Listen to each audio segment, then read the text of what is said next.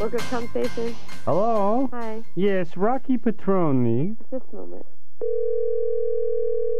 Revenue Rocky speaking. Yes, hi, Rocky. How are you this morning? Fine, thank you. I hope I haven't got you at a bad time. No, not really. Where am, are you at work now, Rocky? Yes, I am. And what department are you in? This is the Revenue Department. Revenue of what? Workers' compensation. Oh, okay. I'm, I just wanted to make sure I had the right uh, right guy. Uh huh. Um, do you remember uh, Scottish New York Insurance? Yes. All right.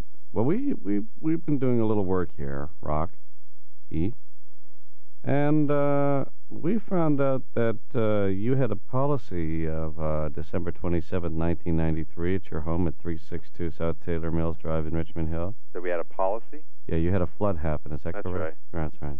And you filed a claim. Is that correct? That's correct. And you filed a claim with Scottish and York Insurance Uh huh. regarding your home renewal insurance policy. Right. After looking at the policy and noticing that the adjuster who looked after your claim no longer works here, we've had to put something together. Okay. All right. Put what together? Well, the fact of the matter is you weren't adequately covered for flood in uh, December 27th, 1993. Really? Yes. Did you know that? No. You should have known that. Did you take the time to read your policy? No, I suppose I did not. Whose fault is that?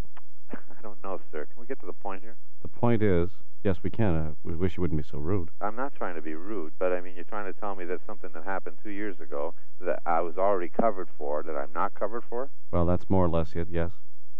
In the manner of fashion and speaking, yes. Well, isn't it something that you probably should have found out about two years ago? Well, it's not us to find out about these things. Really? I put a claim into the, to your uh, insurance company, and insurance company honored that claim. Well, As far sir, as I'm concerned, the case is closed. Well, sir, sometimes insurance company people are very busy and don't always get a chance Well, to. whose fault is that?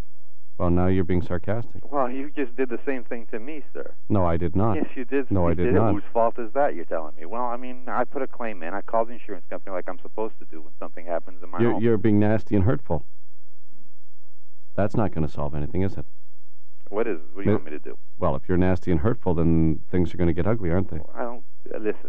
I asked you a simple question. I'm telling you a simple question. On December 27th, 1993, at your home at 362 South Taylor Mills Drive in Richmond Hill, you had a flood, right? Hello? right. You filed a claim, right? Hello? That's are you with correct. me? Are you with Are you with me? Hello? You still Yes, there? I'm still here. Guess what? Bingo. Whoop, whoop, whoop. We found a little loophole here. You weren't insured. You owe us money. Do you want to know how much? Yeah.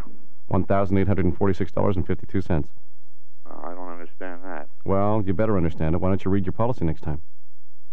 Who's being sarcastic now? I'm not being sarcastic. I'm just trying to state a fact. I've well, I got- don't have the money. I uh, Well- mean, what can I tell you? I'm sorry. Well, then we're going to have to come and flood the basement again. Okay, well, you go right ahead. But All right right. now, believe it or not, I've got other things on my Just, mind. just a second, sir. Is is somebody being hurtful to you on the telephone again? Yes. Yes, this is Rocky Petroni. Hello, Mr. Petroni. This is my supervisor, Jimmy. My young employee here has had a very, very trying day so far, and I can tell by the lo- distressed look on his face that you're either being rude to him or you're just doing something to further distress him. He hasn't had he didn't have a very nice Thanksgiving weekend, and now apparently, if- judging from the look on his face, I've rushed over here to the telephone because I'm sensing there is some sort of urgency, and I'm getting the feeling that maybe you're being rude or sarcastic to You him. sound real familiar. You're being sarcastic to him, aren't you? Rocky, yeah. it's Jesse and G. Yes, it is. I knew it was Jesse. I caught on a few minutes ago. You're being rude and hurtful to my employee. He just wants to be loved. Is that so wrong? Working for a living, hey, working men